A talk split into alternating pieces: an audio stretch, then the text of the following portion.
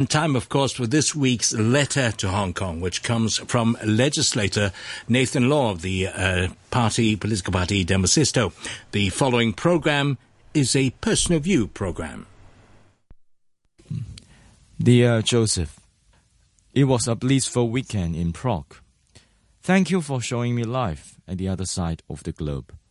After running a hectic conference with activists and scholars around the world, Last time, I mentioned to you the situation of life for youth in Hong Kong.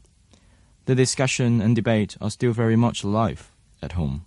Twenty years after the transfer of sovereignty to China, friends at my age still can't see positive prospects in this city and have mostly lost hope, and I don't blame them. The stagnant social mobility is hardly a sign of a promising future. It is not only youths who are frustrated either. Their families and friends also face problems of their own when it comes to education, professional careers, retirement, and other social welfare. Although Hong Kong is not a full democracy, the disappointment with the current regime is enough for citizens to doubt the effectiveness of such a system, and they thus search for other alternatives. But such a situation is not only local in Hong Kong the loss of faith in democracy is becoming a global phenomenon, as I have learned during the conference in Prague. Terrorism, social and economic disappointment seemed to have brought democracy to its knees. In the US, people started doubting democracy as the scandals unfolded one by one following Donald Trump's victory last year. This week, in the UK general election following Brexit, there was no manifesto, only calls for strong leadership. Similar to their counterparts around the world, with no stable jobs, housing supply, and social benefits, Hong Kong citizens find it difficult to stay steadfast on this rocky road to democracy. They question whether it is plausible to adopt such an ideal although we are way behind full democracy.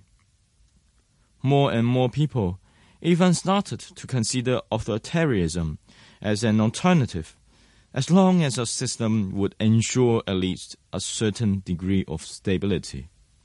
The US, Japan, and Latin America in particular are fostering closer economic ties with China. And amid the diplomatic chaos and instability in the Middle East, and Gulf countries, people refuse to care about politics. Direct participation is becoming more feeble. What worries me most is that global leaders give in too easily. They look for lucrative benefits at the expense of their people's basic freedoms and human rights. Precisely in the latter, there lies a bottom line that we must never give up. China may have a thriving economy, where a 7% growth in GDP is considered a disappointment. Its social welfare system is still far behind, but people often forget the price at which it comes. Every time, it's the powerless who pay for the price. Those in power get more powerful, and the unscrupulous earn and own everything. And as usual, China hit such problems because they need to present the image of an empire, often sacrificing the truth and going the extra mile to suppress any threat possible. Last week, I went to the Cathedral to commemorate the victims of Tiananmen massacre. The seed of candlelight once again reminded the world of the truth of the most violent regime on the planet. We gather together every year to remind ourselves to stand up against autocracy and to prevent the shameful part of history from repeating itself. After the victory of the unpopular Mrs. Carrie Lam as the next chief executive in Hong Kong, a series of political persecution was ignited and put into action.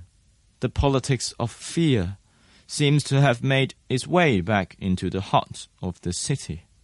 As my colleagues Ivan and Derek were arrested at their homes in the early morning in April. along with other leaders from the umbrella movement.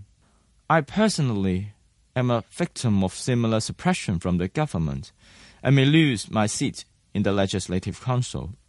The constant fear for one's safety and possible jail time has deterred many from active political participation.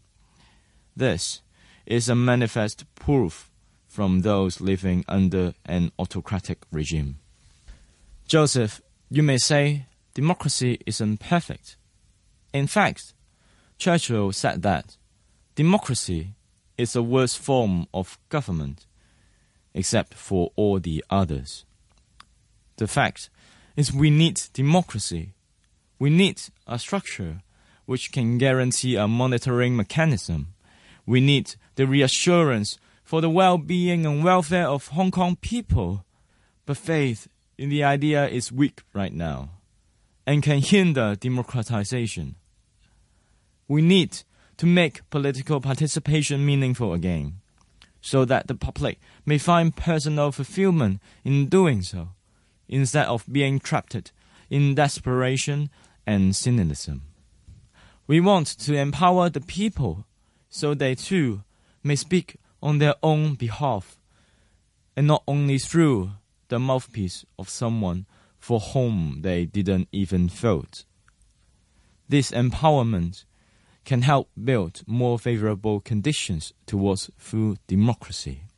The ex-president of your wonderful country, Havel, once said, The real test of a man is not how well he plays the role he has invented for himself, but how well he plays the role that destiny assigned to him.